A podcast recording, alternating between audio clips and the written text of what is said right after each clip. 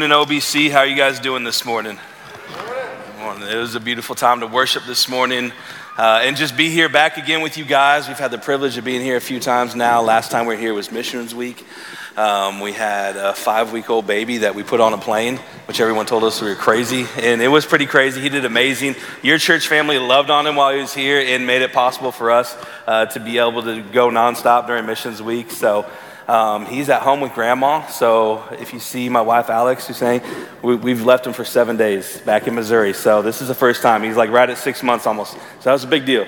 Uh, we both cried when we left, but um, we're thankful that we do have family uh, in our lives that we're able to just trust them with and be there for that. So um, it is an honor and it is a privilege to be here with you guys this morning.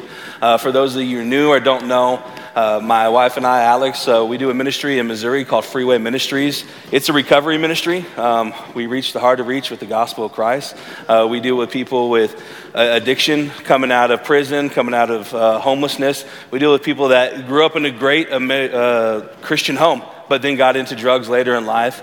Uh, and we believe the restoration through all of that is one thing it's salvation, and then discipleship is recovery. That's what we believe. And being part of a local church, because Freeway Ministries does not exist without the local church, and it's so important.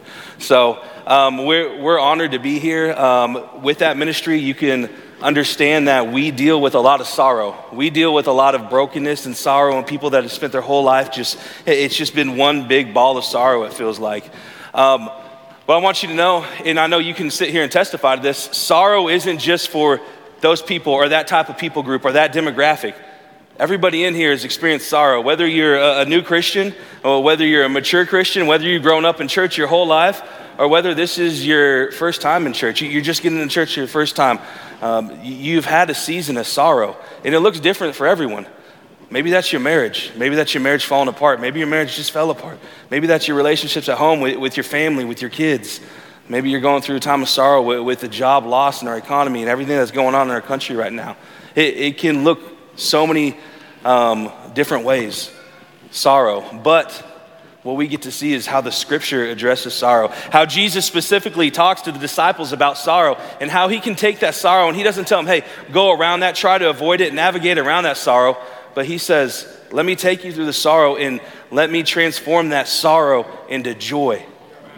A way that you can live through it, a way that you can be stronger through it. And it's going through the sorrow that you experience that joy, which us, human instinct, we want to navigate around it. I mean, we don't want to go through that. No one naturally wants to go through those times or hard times or those seasons. Uh, Pastor Dustin in prayer this morning, um, he, he talked about how sorrow, it's in going and transforming into joy. Joy isn't just like the, this state of mind where we're in. Like the joy is a real person. It's through the Holy Spirit that we experience this joy. It's not just saying, oh, we'll be joyful, you know, be, um, experience peace and kindness and all that. It's a real thing that we can live in. But if we try to address sorrow like the world tells us to, it's going to be temporary. It's not going to be constant it's going to go away. It's going to drift away. So we're going to look at John chapter 16 today, and we're going to be in verses 16 through 33. And we're going to look at uh, this discussion with Jesus as he's talking to the disciples with that. First, I want to tell you about some sorrow that probably one of the worst experiences that uh, uh, a mother, a wife, a son could go through. Experience just horrible sorrow about these people in ministry in Colombia. This happened in September of 2009, so about 13 years ago now there was a group of armed Colombian guerrillas that made an appointment with Pastor Manuel and his family. He thought they were going to authorize them to have an official church. This is what they've been pulling for this whole time to be approved by, by these people that kind of ran this area in this village to let them do ministry full time and not have to do it in secret anymore, which is what he had previously been discussing with them. One of them went into the house with the pastor's wife. Her name was Gloria and his daughter. They kept them in the house and then they brought Pastor Emmanuel out. They shot the pastor five times. The guerrilla who was in the house with the rest of the family yelled, Make sure that dog stays dead. Talking about the pastor. So that man then shot the pastor again, this time in the neck, making sure he was dead. Right after shooting, they took off and left. Gloria, the pastor's wife, then runs out, grabs his body, pulls it under a tree in the front yard, stops, starts wiping the blood off his face. Then, with the help of her children, they sat him up against the tree. She then ran back inside and grabbed her Bible and came back out to the tree where her husband lay dead. Shaking with tears, barely able to talk, it wasn't of her, blood all over her hands. She started reading the Bible and she preached to those who witnessed it that were there in that village. Her 10 year old son said, Mom, don't worry. Dad died for Christ and now he is with Christ. A 10 year old can't naturally say that of his own. There's no way. Pastor Manuel and his wife had been pastoring that church in Chopal Village in Colombia for about eight years. They weren't new to this area, they built a lot of relationships there. They faced numerous challenges. Many of the churches in the area, they've been closed by the Colombian guerrillas. Pastor Emmanuel decided to open the church regardless of the threats, regardless of the risk. In April of 2009, the pastor was part of this huge evangelistic event that they threw in that area. Three of those armed soldiers got saved during that. Seven members of the paramilitary militia accepted Christ during that event. Amen, indeed. Listen, the pastor's wife and kids were able to have joy. They were able to have assurance in the middle of one of the most horrible things that they've probably ever experienced or will ever experience. Why? The only reason why was because she was able to pick up the Bible and start sharing scripture. The only reason her son was able to say, Don't worry, mom, dad died for Christ and now he's with Christ is because their hope, because their faith, their trust, their assurance, it was rooted in Christ. It wasn't in their circumstances, it wasn't what just took place. It wasn't in their safety, it wasn't in the world, it was in Christ. So, this morning, OBC, we're going to talk about in the middle of this sorrow, in the middle of these tribulations that we go through, regardless of our circumstances, we're going to look at how a true disciple of Christ can find true joy. Not just temporary, but a lasting joy, an enduring joy in Jesus as we live out and share the gospel. So, as we go into this section of scripture that we're going to read this morning, this is closing out the upper room discussion that Jesus is sitting there with his disciples. And Jesus deals with the emotions of the disciples. And I love the fact that he's dealing with their emotions because it's very real. It's not like these people that were these super Christians are put on the pedestal. They're struggling with stuff that we still struggle with today. The realness of it, the genuineness of it, what human hearts and minds and emotions struggle with, Jesus is addressing it right here. So if you'll read with me, chapter 16, Gospel of John, verses 16 through 33. A little while and you will see me no longer and again a little while, and you will see me. So some of his disciples said to one another, What is this that you that he says to us? A little while and you will not see me, and again a little while and you will see me. And because I am going to the Father, verse 18. So they were saying, What does he mean by a little while? We do not know what he is talking about. Jesus knew that they wanted to ask him, so he said to them, Is this what you are asking yourselves? What I meant by saying a little while and you will not see me, and again a little while and you will see me? Truly, truly, I say to you, you will weep and lament, but the world will rejoice. You will be sorrowful, but your sorrow will, not my, he says, your sorrow will turn into joy. Verse 21 When a woman is giving birth, she has sorrow because her hour has come. But when she has delivered the baby, she no longer remembers the anguish for the joy that a human being has been born into the world. So also, you have sorrow now, but I will see you again and your hearts will rejoice. And no one will take your joy from you. In that day you will ask nothing of me. Truly, truly, I say to you, whatever you ask in the Father of the Father in my name, he will give it to you. Until now you have asked nothing in my name. Ask and you will receive, that your joy may be full. Verse 25, this last section. I have said these things to you in figures of speech. The hour is coming when I will no longer speak to you in figures of speech, but will tell you plainly about the Father. In that day you will ask in my name, and I do not say to you that I will ask the Father on your behalf. For the Father himself loves you, because you have loved me and have believed that I came from God. Verse 28 I came from the Father and have come into the world, and now I am leaving the world and going to the Father. His disciples said, Ah, now you are speaking plainly and not using figurative speech. Now we know that you know all things and do not need anyone to question you. This is why we believe that you came from God. Jesus answered them, Do you now believe? Behold, the hour is coming, indeed, it has come, when you will be scattered, each to his own home, and will leave me alone. Yet I am not alone, for the Father is with me. I have said these things to you, that in me you may have peace. In the world you will have tribulation, but take heart, I have overcome the world. This morning, I just want you guys to be honest with yourself. I want you to let down guards. I want you to be real as we walk through this passage. If you're sitting in this room today, chances are you've never had a machete put to your throat, you've never had somebody put a gun to your forehead standing in front of you because of the fact that you followed Jesus, uh, because of the fact that you were witnessing on the street or sitting in church or gathering together for a Bible study. You've never had your life threatened because you call yourself a Christian. But if that were the case, if that were the case and you were in that moment, in that scenario, how would you respond? How would you respond if you knew you would face physical attacks, physical harm to you, your loved ones, your family? because of your faith in Jesus Christ. This is exactly what the disciples are facing. At the beginning of the chapter, John, he's telling them, listen, these people are going to come after you and they're going to try to kill you. And when they try to kill you, they're going to think they're doing it for the righteousness of God. Like he's telling them, these things are what's about to happen. Jesus tells the disciples from here on out that persecution, execution, this is what they will be facing. It's not a might. He says they will be facing. Jesus tells them that these people are going to kick them out of the synagogues. They're going to try to kill them. Again, they're going to think that they're serving God. They're going to think that they're carrying out God's righteousness during this time.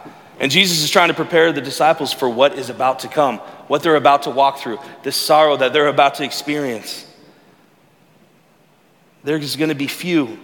He says, if any days when you feel safe, this isn't about your safety or your comfort, Jesus tells them. Literally, any day, any time, morning or middle of the night could be the time that they're arrested, that they're killed for their belief in Christ, for them following Christ. And if you continue to read the rest of John, when you look at the other gospels as well, you see that they've all faced and went through severe physical persecution. All of them but one died a martyr. So, what would you do? After hearing that, would you live the rest of your life in fear? Would you live the rest of your life in hiding, knowing that these people are coming after you? Would you be mad? Would you be unhappy? Would you be shaking your fist at Jesus? Listen, you told me to follow you. I left everything. I left my family, I left my home, I left my job. You told me to follow you, to trust you. Look what you got me into. Think about it for the disciples willing to choose that life, everything that they walked away from. For the world to look at that, it would be deemed as careless, as reckless, as it wouldn't make sense. It would be crazy, at least from human perspective, it would be. What would make the most sense in that scenario when you found out that imminent danger was coming after you would be to hide to tuck tail and run. Say, listen, we didn't sign up for this, but they didn't do that. What they did do is find joy in a time of sorrow. They found joy and hope in the middle of their persecution. What they did do is this group of men turned the world upside down and shook the gates of hell for Christ. They found joy and hope and peace while they were doing it too. They weren't miserable. Listen, regardless of the death sentences that they had hanging over their heads, regardless of their circumstances, please don't miss this. That same joy that they had is available to you this morning. That same hope is available to you this morning. It hasn't changed over 2,000 years later. To have peace in a time when it doesn't make sense to have peace is available to you. In the middle of whatever you're going through, sitting here this morning, there's all different backgrounds, there's all different walks of life here, there's all different ages here. Whatever it is, that is available to you. Just as it can make a difference in your life this morning, it made a difference in the lives of these disciples. If you look at verses 20 and 21, Jesus is trying to get them to understand listen, this sorrow, it's only for a short time, it's only for a short season. I love and I respect how Jesus, he's straightforward though. He puts everything right there out in Front Street. He doesn't try to sugarcoat it. He doesn't try to dress it up to make it not look as dangerous, to make it look not as bad. So it's easier to hear. This is a clear testimony to how opposite what we have flooding our culture right now with this prosperity gospel. This is just name it, claim it gospel. This is a testimony how different it is, how opposite of this. He's telling them, listen, this harm to your life is going to come. It will come.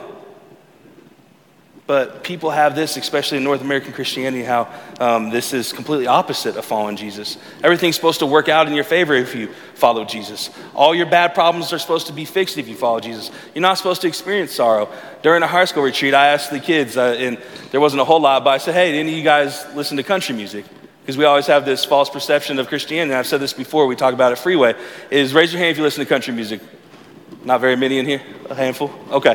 Well, 10 second rundown. If you don't listen to country music, it used to talk about my wife left me, my girlfriend left me, my dog died, I lost my house.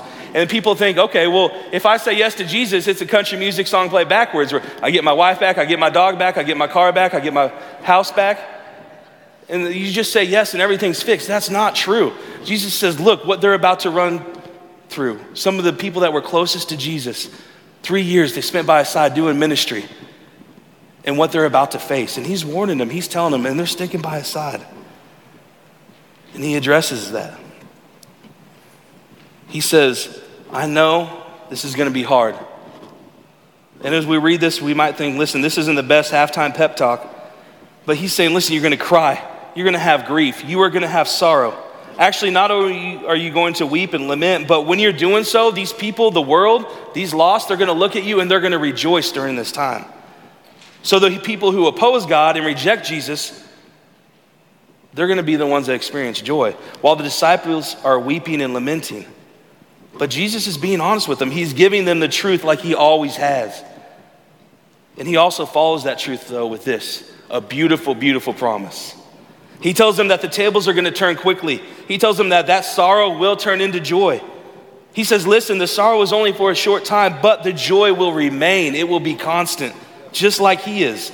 Jesus is showing us that sorrow and joy, they're connected. Sorrow and joy are connected. Did you know that? Our greatest joys are usually found following our deepest moments of sadness. Our trust usually always grow when we go through those bad times in life, those brokenness, those trials, those storms. When we come out on the other side, that, that is when we grow close, closer to Christ. Our faith grows, it increases, our trust grows.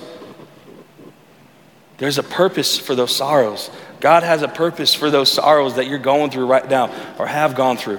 Some of you are sitting in this room and you've just came out of a season of sorrow and you're praising God because you can testify. You want to hop up right now and say, Amen, I can testify to that. Some of you are sitting in here and you're in the middle of those sorrows and it doesn't feel like there's any hope. It doesn't feel like there's going to be peace at the end or joy at the end. But I'm telling you, God's word says so. And that's what you can trust in, not me, the word of God. Haven't you ever heard the light shines brightest after the storm? There's truth to that. Sorrow and joy are not just two random emotions that happen to appear in this order. The sorrow must take place if the joy is to come. There's no skipping sorrow to get to the joy. And if you're sitting here this morning saying, Josh, all I've experienced in my life is sorrow, my life has been one big ball of sorrow. There's never once been joy that has followed. Then I'd answer by telling you that is because you're trying to find your joy in the world and not Christ. Because that is the difference maker here. It's finding your joy in Christ and not the world, which is completely foreign to what this time, what social media, and what this world tells us to. It's saying, no, turn to us. We have the answers. verse 21, and it goes on, if you look at that, he, he gives this picture of um, a, a woman in labor and how that sorrow is transformed into joy once that baby is delivered. My wife had a really, really rough first trimester, as well as rough, rough labor. As you can imagine, was really rough for me too. I watched her every day for three months be sick. I don't know why they called it morning sickness. It was all day, everyday sickness. It didn't matter what we did. It was trying something new every day, and I felt so bad because there was absolutely nothing I could do for her. It was really rough.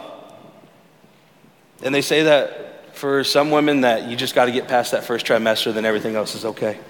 Some women are sick during the whole entire pregnancy, the whole entire nine months.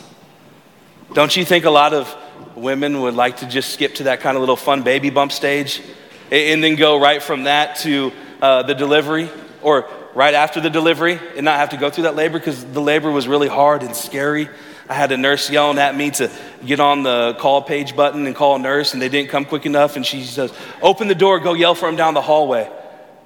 That was a time of sorrow for us. It was scary. I was questioning the circumstances because everything was focused on my circumstances during that time. my guard was down. And I know it's easy. I need this for myself too. I'm not just preaching this at you guys. You don't think some women just love to skip those nine months? But it doesn't work like that. You don't get the precious child without the morning sickness. You don't get the precious child without the extreme exhaustion, the nausea, the dizziness. That's the picture that Jesus is trying to paint, not just for his disciples, but also for us, as we're reading this this morning.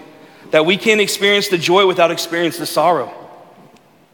Here's what we can take away it's that God brings joy to our lives, not by substitution, but by transformation. The same baby that caused the pain also caused that joy just moments later. When a woman is given birth, God does not substitute something else to relieve the mother's pain. Instead, He uses what is there already, but He transforms it. He uses what's there already, but He transforms it. I read this illustration as I was uh, studying, and it was about a parent and an upset child. And he gave two examples. One, if the child has a broken toy, um, what's the parent do? Or um, if a child has a play date that day, play date comes, goes home, but the child isn't ready for the play date to go home. Maybe some of you uh, can experience that or testify to that. And, what it addresses is it says, listen, if the mother always gets a new toy for the child each time a toy is broken, that, that child will grow up expecting every problem to be solved by substitution. If the mother always calls another playmate and invites them over, the child will grow up expecting people to come to their rescue whenever there's a crisis. This is no different than loved ones of an addict, what we deal with at Freeway Ministries.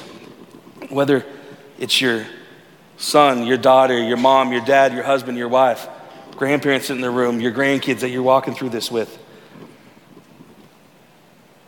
You get that phone call saying, I need money for rent. I don't have anywhere to go tonight. I don't have any food in my fridge. I need you to bail me out of jail. I can't stay here. I'm worried for my life, my safety. I have nowhere to go.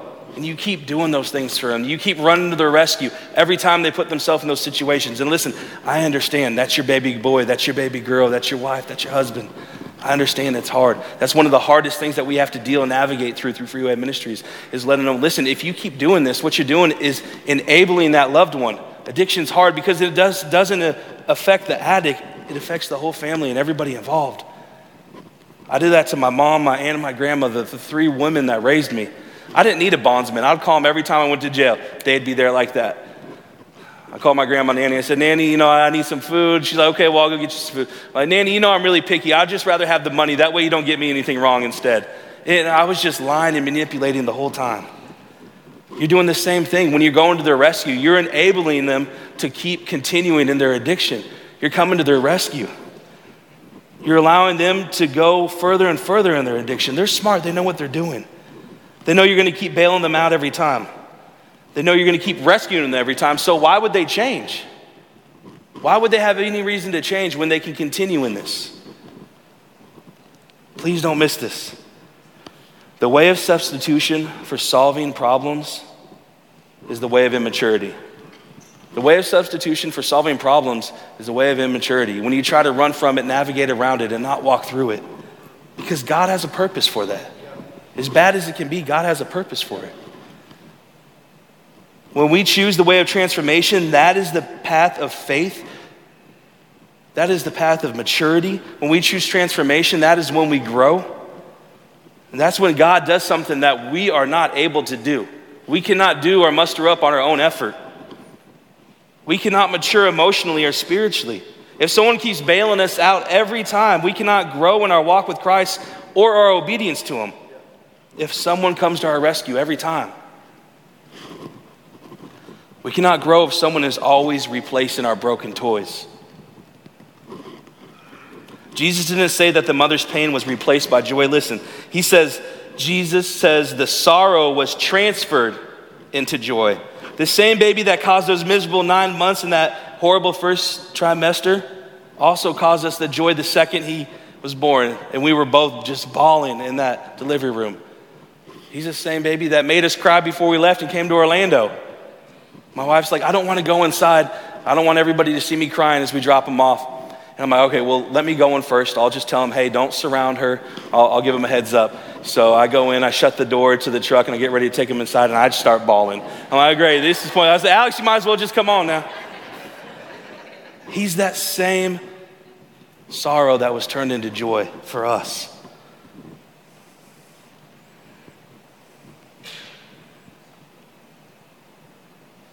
If you're listening to the sound of my voice this morning, that's what I want you to understand. God takes these impossible situations in our lives, these impossible situations that we feel we're in that are impossible, and He gives us His grace. He transforms that trial into triumph. He takes our sorrow, He turns it into joy. He takes messes and turns them into masterpieces. He takes those that once lived in darkness and makes them alive, and now they are children of the light, products of grace. I'm a walking product of grace. Listen, I should be dead or in prison, but I get to be preaching God's word this morning in Orlando, Florida. There's some of you that are sitting here that have never seen drugs or done drugs or, or came from a background of addiction. You've grown up in church, you had a family that loved you, you have a testimony of getting saved in sixth grade at church camp. Guess what? Your testimony is just as powerful because you are still a product of grace. So don't you dare let Satan lie to you and say, I just don't have a testimony that's as powerful as that. I didn't come from that background. You're still called to share that because guess what? You're going to reach somebody that can't relate to my background, that can't relate to my testimony with that. You are a product of grace. And if you don't have the testimony, understand that we only have this available to us because of Jesus and what he did on the cross. The sorrow of them having to watch as Jesus, this, this man they gave everything for, the Messiah, as he was beaten in front of them, as he was bruised, literally hanging lifeless on a cross. It's them seeing his disfigured body taken down from that cross as his disciples stood there in sorrow. The sorrow is watching the Messiah die, watching him be murdered. This is what Jesus is trying to warn them about. They will weep, they will lament his death while the world rejoices because he's gone.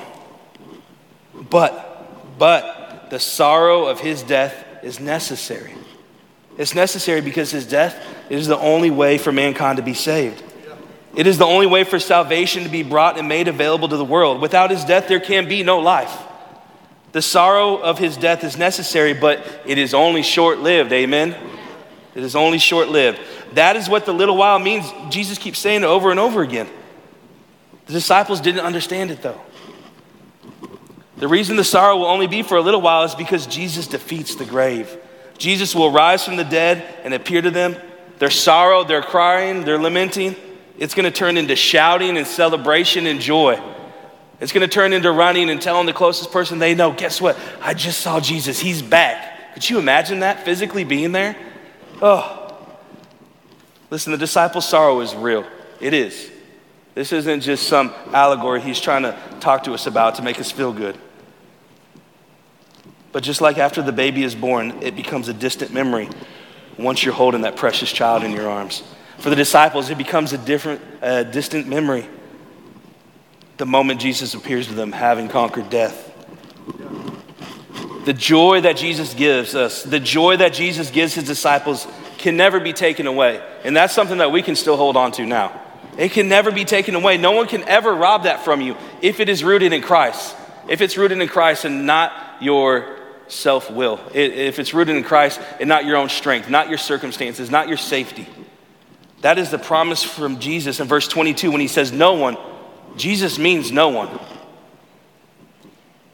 Listen, you can lose all your money in a bad housing market or stock market or, or have your possessions burn up in a house fire, and maybe some of you experienced that. Your health, your loved ones.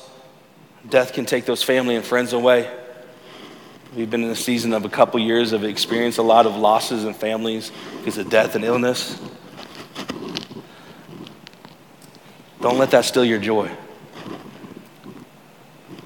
If we're being honest, sometimes people can just be mean, they can be hateful. Some of you have friends or family members, they're just negative Nancy's all the time. Seems like their spiritual gift is just complaining. That's all year around. They're gonna, they're gonna just find something to complain about. And they can do these things with the intention to others to steal somebody else's joy. Like, listen, if I'm going to be miserable, then they're going to be miserable too. Sometimes we do that in our intense fellowship. That's what we call our argument, is intense fellowship. And I'm mad and angry. I'm like, well, Alex, if I'm mad and angry, then you're going to be mad and angry too. And She says, listen, you're being a real thief of joy right now. I just want you to know that. And it is. It's so easy to turn to my flesh and my circumstances in those times, so I get it. But you have to intentionally dig into the Word of God in prayer and realize that that joy, God can use that. That time that is miserable, that sorrow, those trials, He can transform that. Not substitute it, not take it out somewhere else, not turn to the world's devices on those things, but transform it into true, everlasting joy when you hold on to those promises of God. That happens when you realize that your joy comes from Him. Knowing He conquered death, no amount of torture the disciples realized, no amount of persecution the disciples realized could ever change that. But what if the disciples put finding joy in something else? Or when we try to find joy in something else, our jobs, our success, our bank account, how big our house is, those things aren't inherently bad at all. There's nothing wrong with that, being successful or having a good job or having a nice house. But when that is what gives you joy and that is what dictates your joy, that's a dangerous place to be because those things will never last. They won't. Our joy can be taken when it's like that. All those things will let you down. None of those things are permanent, but Jesus is. When our joy is found in Jesus, when it's found in his victory over sin and death, then these joy snatchers in your life will have no effect. Absolutely none. If you ask yourself, what's the ultimate fear of man? It's death. It is death. But what's the Bible tell us? That Jesus beat death, that he defeated the grave, that he conquered the grave. It couldn't hold him. So if our joy is in that, then shouldn't we have an everlasting joy that can take us through any trial, through any sorrow, through any situation? If your joy is found in Him, you have nothing to fear. Verses 23 to 24, and then we're going to knock out this last section. But if you see those two verses, 23 and 24, saying, Whatever you ask Him, my name, He will give to you. Whatever you ask of the Father in my name, He will give to you. This is a promise from Jesus, but as I'm sure most of you know, it's a promise that I believe gets taken out of context all too often. Does this promise mean that God has to give me whatever I want and whatever I pray for? No, absolutely not. I'm so thankful He doesn't because I'd be in a real bad situation if He did. Jesus gives us a clear stipulation or a clear guideline here in His promise. In both 23 and 24, He says we must ask in His name. So this automatically rules out the prosperity gospel. This automatically rules out my best life now. This is spreading so fast and sadly all over the world by verses like this that are taken out of context. But if you look at it, Jesus' promises the Father will answer every request made in His name. In His name means that we are doing something that Jesus commanded to be done. We are talking about prayer, not for your comfort, but for His kingdom. Okay? Jesus is saying, I will answer your prayers when you pray for the advancement of my kingdom, not for the establishment of your own kingdom. So this morning, let me ask you, how are you praying? Is it a task for you? Is it a burden for you? Does your heart match your prayers? Do you believe your prayers? Listen, I pray a lot, and I know in my head that God can do anything. I hate when we put God in a box. We should never do that. But I'm guilty of that. When I'm saying, do you realize how many things would have to fall in place? Do you realize how many things would have to fall in line? A, B, C, D, E, if this prayer was to be answered? And I'm like, why am I questioning him? I'm guilty of that. Does your heart match your prayers? Sometimes the best thing we can do is get away from our head knowledge and just trust with our heart the Word of God and what it says and its promises. Do you believe that Christ will answer your prayers? Or are you just throwing up those requests because that's what you're supposed to do as a Christian? Are you just going through those motions? It can be easy. Prayer should be joyful. Prayer should be a delight that we have direct communication with the creator of this universe. Anywhere we're at, that we don't have to be at an altar or in a church building, wherever we're at, we can talk to the very one who puts the breath in our lungs. That's an amazing thing. Prayer is how we commune with Jesus. And that communion with Jesus is where we will find joy. The disciples' sorrow turns to joy when they're reunited with Jesus, when they're in his presence again. After Christ's ascension to heaven, prayer is the way to be in his presence. To remain in Jesus happens when his words remain in us. He talks about that in the previous chapter in John 15. And when we respond to him in prayer. So we must pray, not out of duty, but out of necessity. Prayer gives us the power to do what we're called to do. We're called to live holy lives. We cannot do that apart from prayer. We cannot do that apart from the Holy Spirit in us, and we cannot do that apart from the Word of God. No matter our best intentions, no matter how much sincerity we have doing those things, apart from those things, we will always fail. It's not possible on our own. A lack of prayer brings a lack of power, which brings a lack of joy. In these last verses, Jesus reminds his disciples that they now have access to the Father. This morning, you now have access to the Father.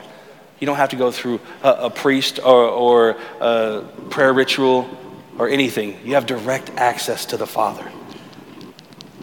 And it starts to seem that the disciples here in this last passage of Scripture that they're starting to get it a little bit more. They're finally starting to understand it, to process it. They even claim to understand what he has been teaching them. But I still believe that they can't fully grasp the meaning of his promised resurrection. They've heard it, but they can't fully wrap their heads around it. But they do say, Now we are sure, by this we believe, in verse 30.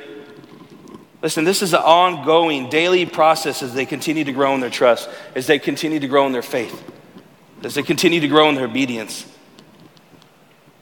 In this last section, Jesus uses the title Father six times in these last few verses. But what it comes down to is it is sin that destroyed their relationship with the Father.